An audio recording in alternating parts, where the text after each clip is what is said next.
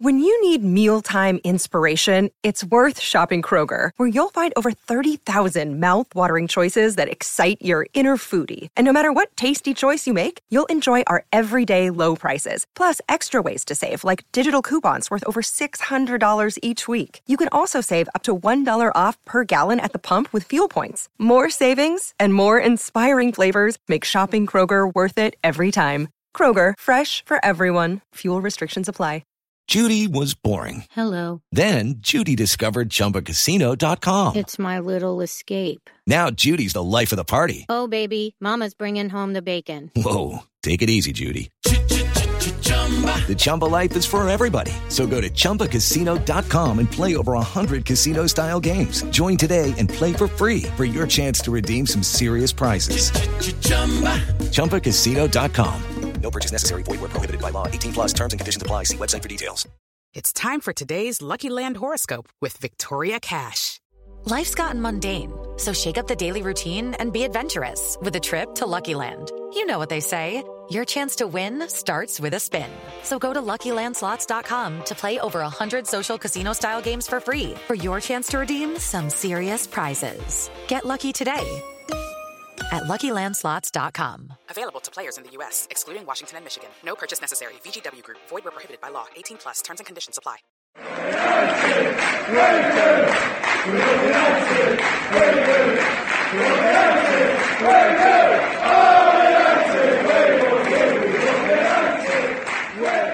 Hello and welcome to Series 3, Episode 9 of the Manchester United Weekly Podcast. Thank you for joining us as always. We're in a mixed mood as United take a point from Anfield.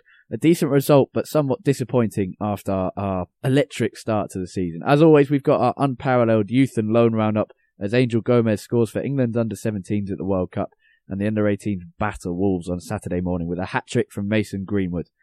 Jack, United poor to watch but get a point. It's all about expectations, attitude and and the big picture, I guess. Um, let's talk about all of that. Do you think we came for a draw? I do, yeah, hundred percent.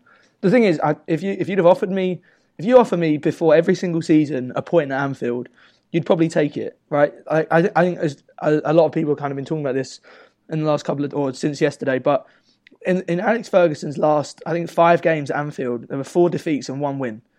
So it's not like Anfield is never an easy place to go as Man, as Manchester United because Liverpool are always up for the game. They're always going to play you hard, always going to be a tough game. So if you offer me a point at Anfield before every single season, I will take it 100% with no no hesitation really. The the problem I think that people have had is the way that we played, and we'll get into this more. But I think we did we did come from the from the draw, and to be honest with you, from what I expect that was Mourinho's plan, he probably came out the game feeling pretty happy about it, whether whether we were or not. Yeah. I mean, I guess it seems strange to say this. We've been spoilt by Louis Van Gaal and his his double two victories at Anfield and two at Old Trafford against Liverpool in his first four games against Liverpool. We've been spoilt by him, and he was back at Anfield, got a good reception from the from the travelling support, which is nice to see. But yeah, did we come for a draw? I think I think we didn't come for a draw, but Mourinho, yeah, he, he comes out of that very very pleased. I guess I think when I when I watch Mourinho in big games that he plays not to concede rather than plays to draw. So the focus is entirely on not conceding. And if, if our key players, if our best attacking players can then grab a Yeah, goal, yeah. the focus is still on not conceding. But it breaks down when the key players don't take chances or, or don't perform like Lukaku and Mkhitaryan did. And it's inevitable that that will sometimes happen. And it sometimes leads to, to a boring nil-nil draw. So it's frustrating. Yeah, absolutely. It, don't don't get me wrong. It's not fun to watch us play like that. I don't like seeing us play that defensively, and especially against Liverpool because you want to. You're against Liverpool. You know, you want to put in a great performance. But ultimately, and it, and it was quite funny, honestly, seeing um, a lot of other fans kind of having a go at United, like calling, like saying that you know, have small club mentality and all that stuff. And most of it was actually coming from Arsenal fans. And that Arsenal are a prime example of what happens if you go to Liverpool and you try and play normally. You get absolutely spanked. Arsenal went there and got beat 4 0. And if we'd have gone there, played attacking football, and got beaten 4 5 0, the criticism of Mourinho would be even more than it is now. So, in some ways, it's almost like you can't win. Um, and if, if we'd have ended up winning that game 1 0, I don't think anyone would, would be criticising Mourinho for the way that we played. So, I think you're right. He does go out to not concede. And in the big game, sometimes you need to do that. The the problem I think that we a lot of us have is that even on the counter, you know, we spoke about this with Brad in the last episode.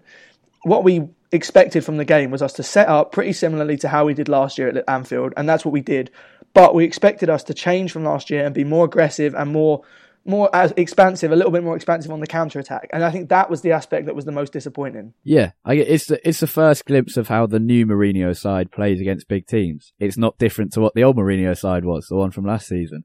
I guess the biggest frustration is that if we're going to get three Yeah. points away at any big club, any of the top six, you think Anfield and the Emirates are the two where you're going in and you're thinking we can beat these teams even even though they're at home. You go to the Etihad and you think, oh, Christ. You go to Stamford Bridge and you're you're not confident ever at Stamford Bridge. And Spurs are a good team. Um, but I we, we could beat Spurs as well. But you go to Anfield, you think Liverpool are there for the taking, particularly in, in their run of form.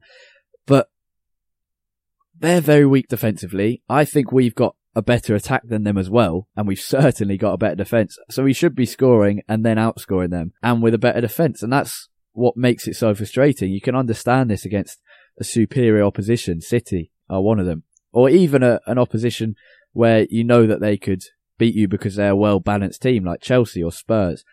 But Arsenal and Liverpool, they're the two teams you're looking at and thinking, we need to beat some of the top six because that's the only way we're going to win the league because all of the top six are beating the, the lower sides. I mean, this weekend, a bit of an anomaly with Chelsea losing to Palace and Arsenal losing to Watford, but we have to win some of our games against the top six. And if we're going to win one away from home, I would have thought it would be Anfield or the Emirates. I 100% agree. Yeah, the, you can't really see any team going to the Etihad or any big team, especially us with our record at Stamford Bridge, going there and, and getting three points. So you do have to kind of take advantage of Anfield and the Emirates because, as you said, you can't you can't win the title playing not winning against any of the top six. We've seen that again to go back to Arsenal. You've seen that from Arsenal over the years. How many times they completely destroy most of the small teams, but then end up not not winning any, against any of the the other top six, and it costs them the title in the end. So you do have to try and get a few wins here and there, but as I said, our, our record at Anfield is, is never very is never has never been great. Even in the Ferguson era, it's never been great.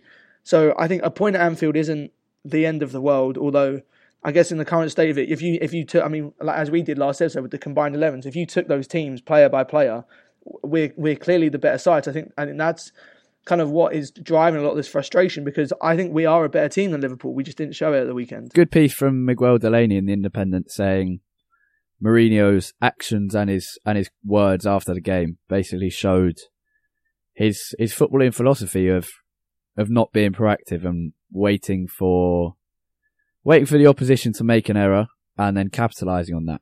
And I suppose that's a difference between this United side and our main rivals for the title and generally our main rival City is that we don't really look to impose ourselves on the game. We wait for the opposition to sort of expose their own weaknesses and then we capitalise on that. Um, and we've, we've done that against the small teams to an extent. We've got the first early goal. That's obviously us sort of imposing ourselves on the game. But once that happens, we wait for them to tire and then it's, it's pretty ruthless from there. But Liverpool are there for the taking. It's a poor Liverpool side with injuries, with Sadio Mane out, their, their best player.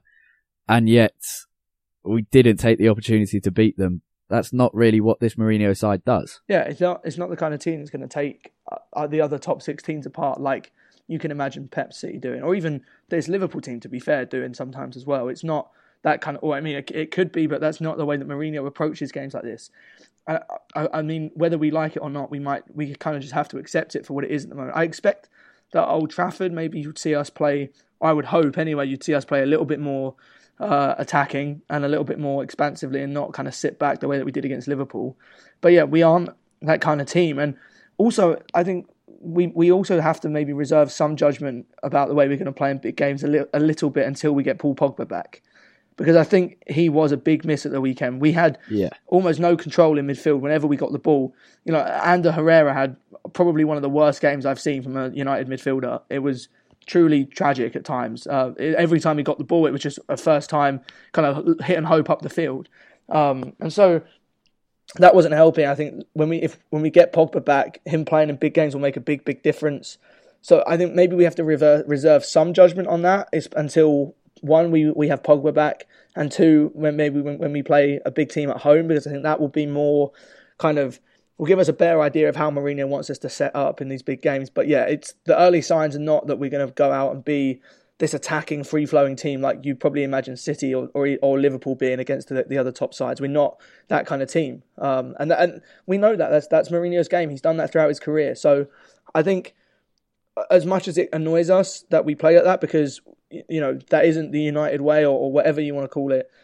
I, th- I think we ultimately have to accept it and trust in Mourinho in some ways because he's been doing this for a long time and he's been very, very successful at it. That, like you look at his um, title-winning campaigns with Chelsea, and the big game record is we don't concede. If we can nick a goal or two, then great. Yeah, and I, uh, Thierry Henry is a is is a United sympathiser, you'd say, um, on Sky, and he was saying, well, had Lukaku been in the right frame of mind for that that brilliant chance.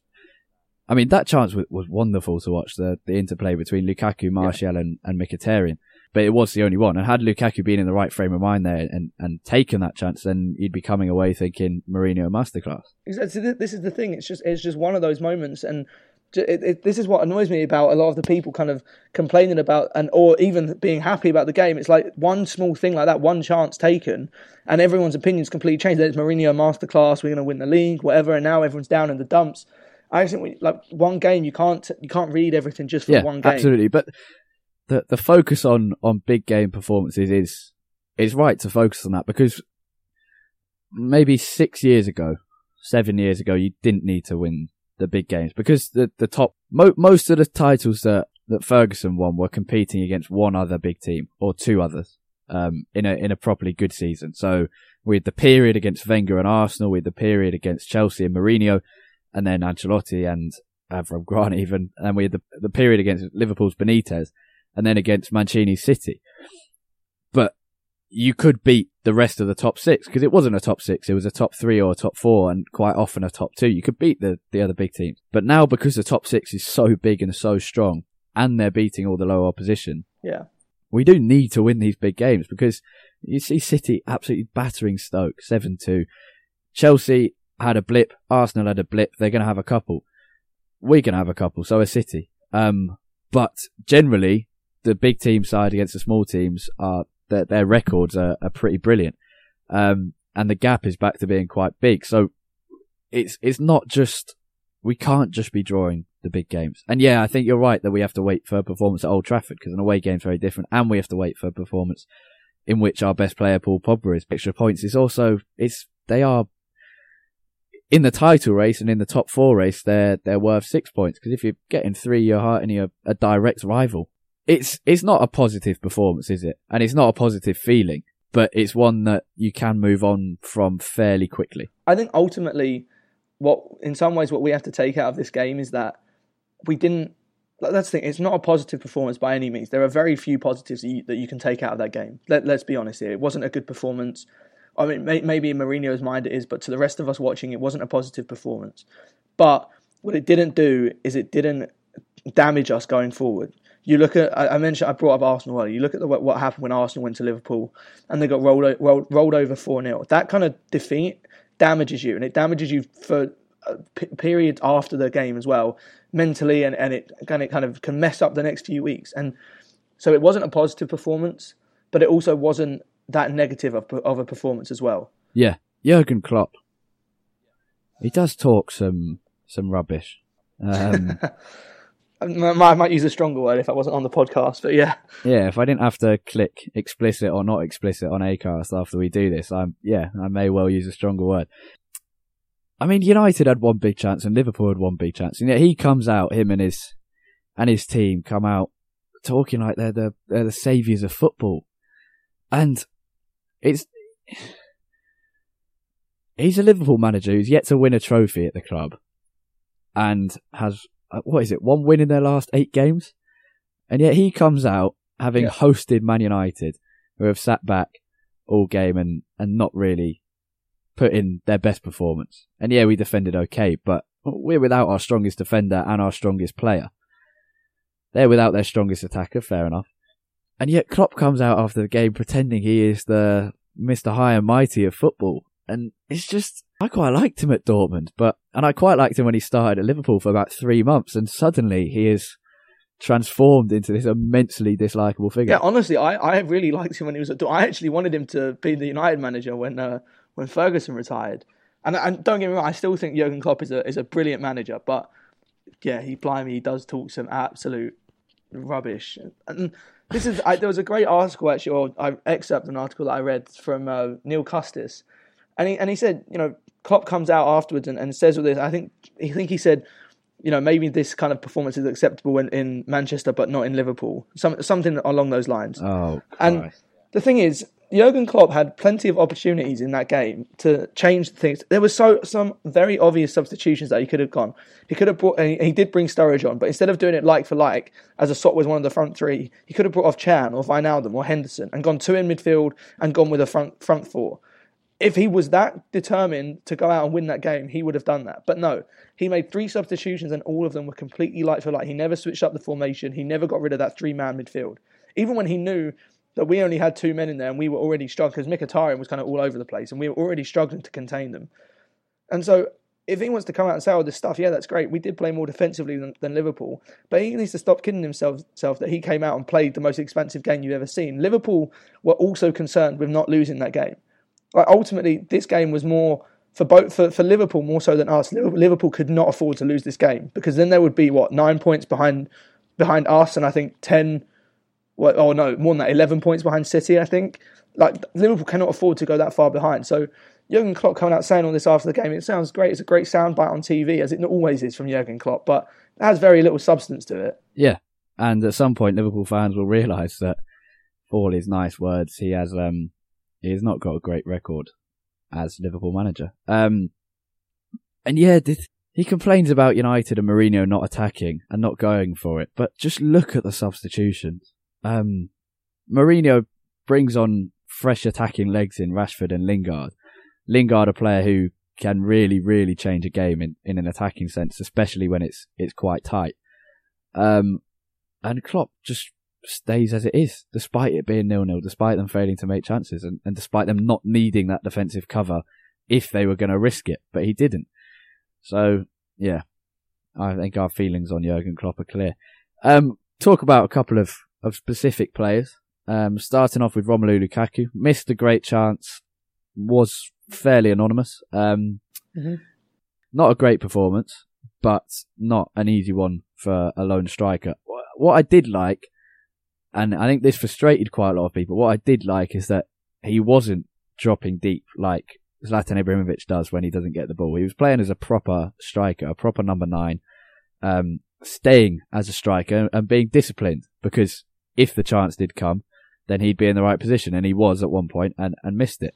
Yeah, listen, I think Romelu Lukaku did not have a good performance. Like, let, let's just get that clear from, from, from the start. He did not play well it was his worst performance in a United shirt by by a distance.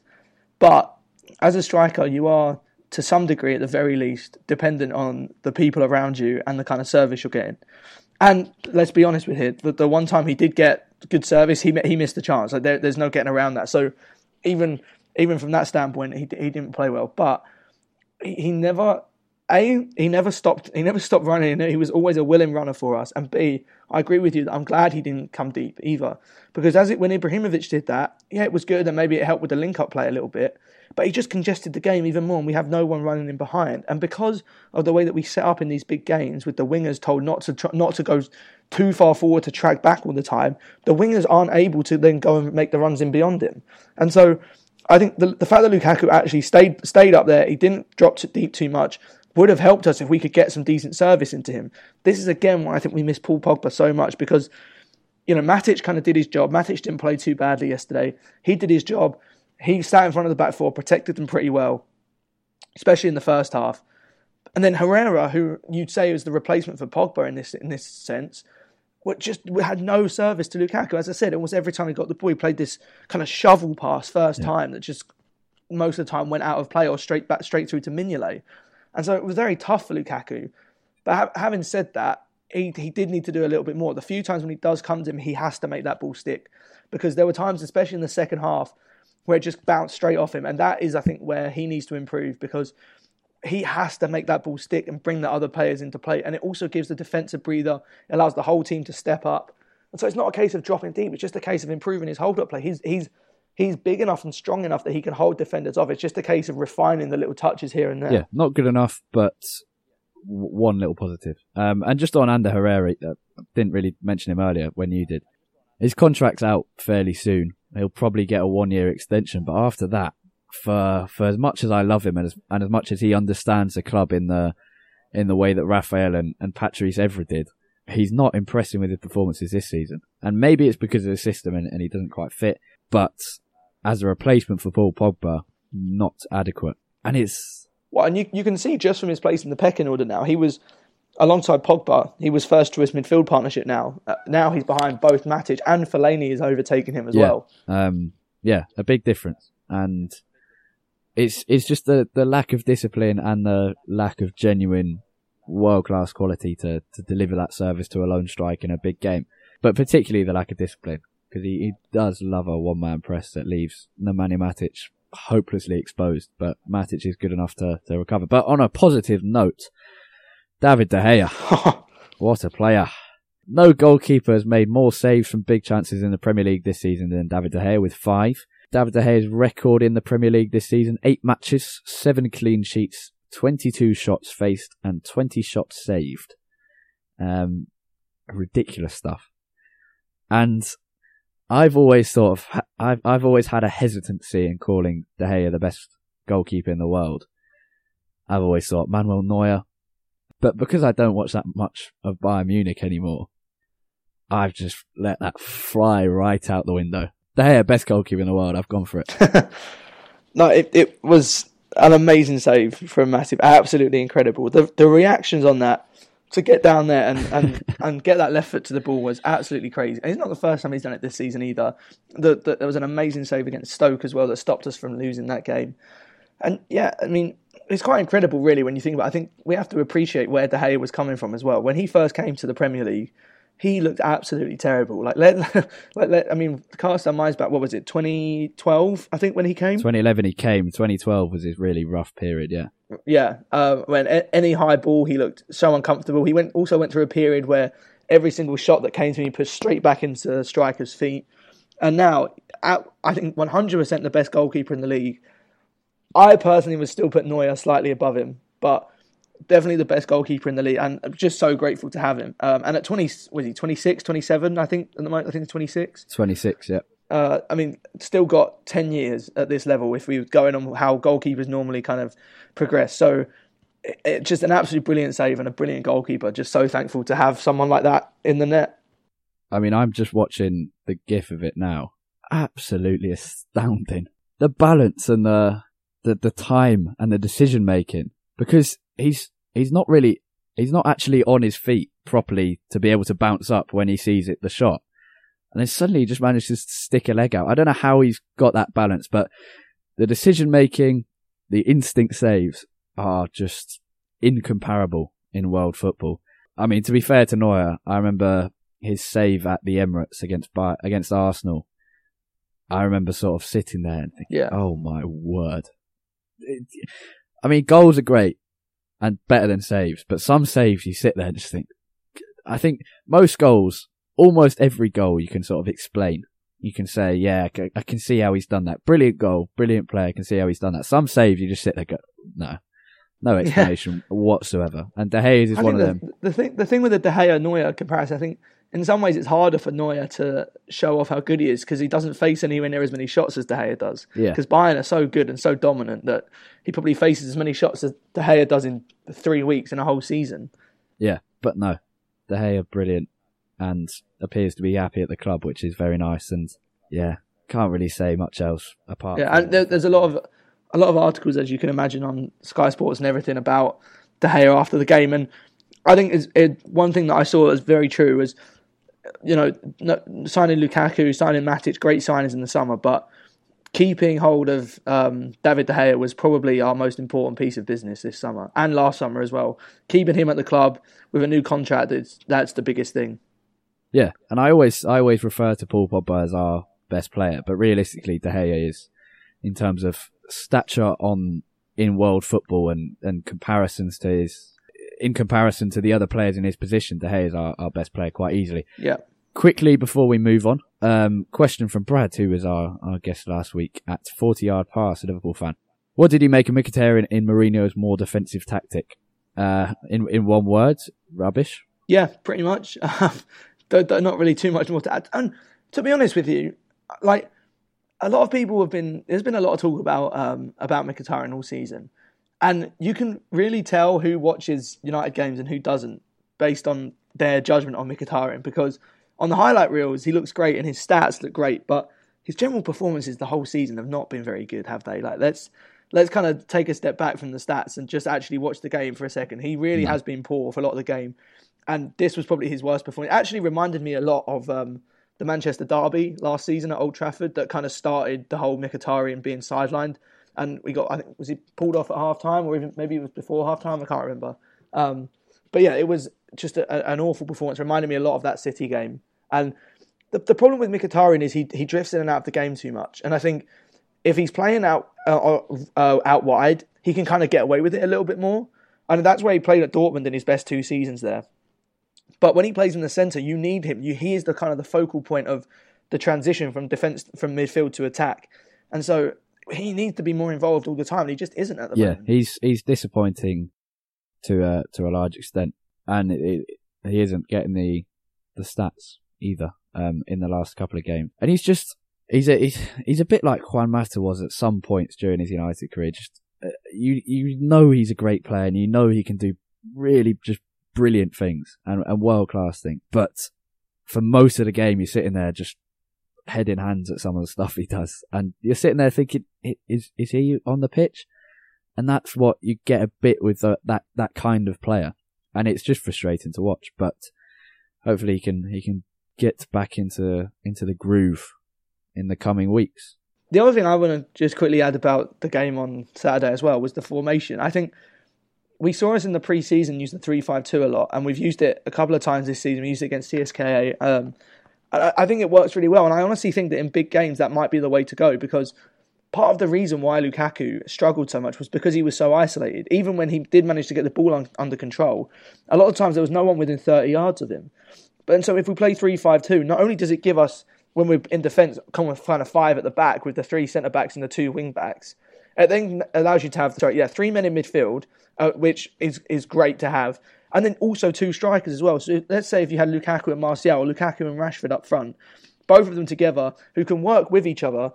I just think seeing it like that would be so much better. It would allow Lukaku so much more freedom because he would be able to kind of hold the ball, have someone to link up with, and then we would have a runner in behind as well without having to compromise what's going on in defence. So I think personally, if we're going to play the kind of way that Mourinho is setting us up, Three-five-two would be so a much more beneficial formation. We've seen that Mourinho isn't scared to use it. We obviously can play in it. CSK Moscow is probably our, arguably our best performance of the season, and we played three-five-two in that game. So I don't see why we can't try and do it a little bit more. And I think in big games it could be really effective. Yeah, it'd be interesting to see it. And I mean, the game we used it in the CSKA game was the one where the opposition were, were using that, that kind of formation. So Spurs, Chelsea, we've got Spurs coming up at the end of October. I think it's the 28th and Chelsea start of November, November 5th, I think. Um, and we'll, we, we could well see it then because we used, we, Mourinho saw CSK using it and thought, well, we can, we can better that. But against Chelsea and Spurs, who have, who have mastered it a bit more, um, we'll see whether he goes with it. But yeah, definitely, definitely an option.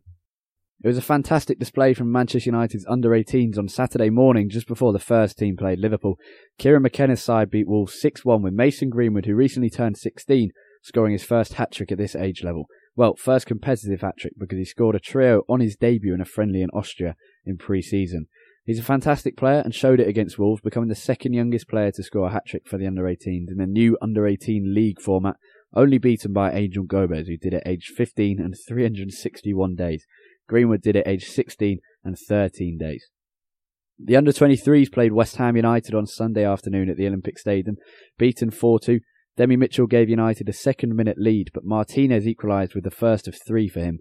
Mitchell gave United the lead again before half time, but Ricky Sbragia's side couldn't hold on until the break, with Martinez getting his second in the third minute of added time. He made it 3 2 in the 48th minute, and West Ham extended their lead through Powell in the 65th. Some good attacking moments, but United were poor again defensively and are now bottom of Premier League 2. Luke Shaw was in action, but hardly impressed watching on fans, let alone Mourinho, looking demotivated and not working hard enough, disappointingly. Ro-Shaun Williams returned from injury to play in central defence, which is very good news, and looked in decent enough form for a comeback. His great pace remains despite the injury, which is a massive positive. In loan news, Dean Henderson started for Shrewsbury Town against Plymouth Argyle in a 1-1 draw. Sam Johnstone started for Aston Villa against Wolves. Timothy Fosu-Mensah came on as a sub for Crystal Palace in a shock 2-1 win against champions Chelsea. Regan Poole was an unused sub for Northampton Town against AFC Wimbledon. Devonte Redmond not in action for Scunthorpe and Borthwick Jackson not playing for Leeds. Neither have had great starts to their spells at their respective clubs. Matthew Willock's FC Utrecht played on Saturday evening and he was an unused sub while Andreas Pereira's Valencia play Real Betis on Sunday evening just after we're recording. In international news, Angel Gomes captained England against Iraq in the Young Lions' final World Cup group game in India. He scored the first goal and assisted another before coming off after 67 minutes. That's his first start at the World Cup, and with Jadon Sancho returning to Borussia Dortmund after the groups, he will likely start in the knockout stages as well. Right, Wednesday, uh, Champions League is back. I mean, it's just nice to have football back in general, but Champions League back, uh, third game back in it. Wednesday, 7.45. Um, another big game. You gotta be, I mean, Benfica away, you can see, you can see a similar performance to Anfield. Yeah, I, I can. I hope that we're not quite as defensive as that, honestly, because that would be that would be pretty um, pretty annoying. I think because you know Benfica are, are, a decent team, but I don't think they're they're near kind of the Liverpool standard, and we need to bounce back from what was let let's be real, you know, a, a disappointing uh, performance against against Liverpool. So I hope that we do kind of come out, play a little bit more open. I, I speaking of three five two, I wouldn't be surprised to see us line up like that. Um, so yeah, let's hope that we can have a much more positive performance. Hopefully, get the win against Benfica and go what six points from or nine points from nine. Sorry, in the Champions League. Yep, very good start in the Champions League. Um, 3 0 against Basel, 4 1 against CSKA. Could do with something similar against Benfica, but can't. I mean, I, I couldn't see it happening at all at CSKA, so I'll be very happy if they, they prove me wrong yeah. once more. Um, score prediction though? Gonna go for a scrappy 1 0 win. Yeah, can can see that. I'll go 2 1 United, be a bit more positive. That's all we have time for on Series 3, Episode 9 of the Manchester United Weekly Podcast. Thank you to Alexander Young from the US and Me Green NZ from New Zealand for giving us a couple of nice five star reviews. If you're enjoying the show, um, lend us a minute or so of your time and give us a nice little review on iTunes. It's a massive help to us and you get a little shout out on the outro. Cheers for listening though. Um, for more from us, follow us on at UTD Weekly Pod on Twitter. That's POD at the end. Jack is at, at UTD Tait. That's T-A-I-T. And my name's a bit simpler to spell. At Harry Robinson 64 on Twitter. The Old Trafford special we mentioned a couple of weeks back is happening, but not for a couple of weeks. Probably during the next international break if, if things work out for us. We've got some really good guests for it. I'm excited about it. So should you be. Cheers for lending us your ears. Have a great week. Goodbye.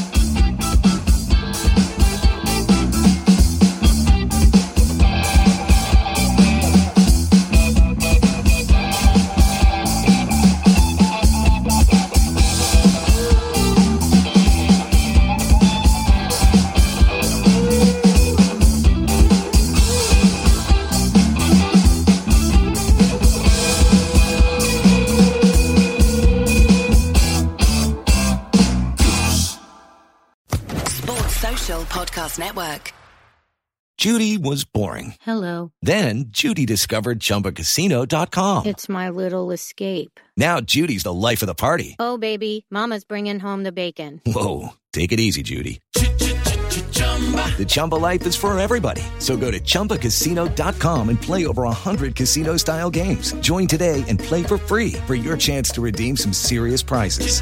chumba ChumbaCasino.com. No purchase necessary. Void where prohibited by law. 18 plus terms and conditions apply. See website for details.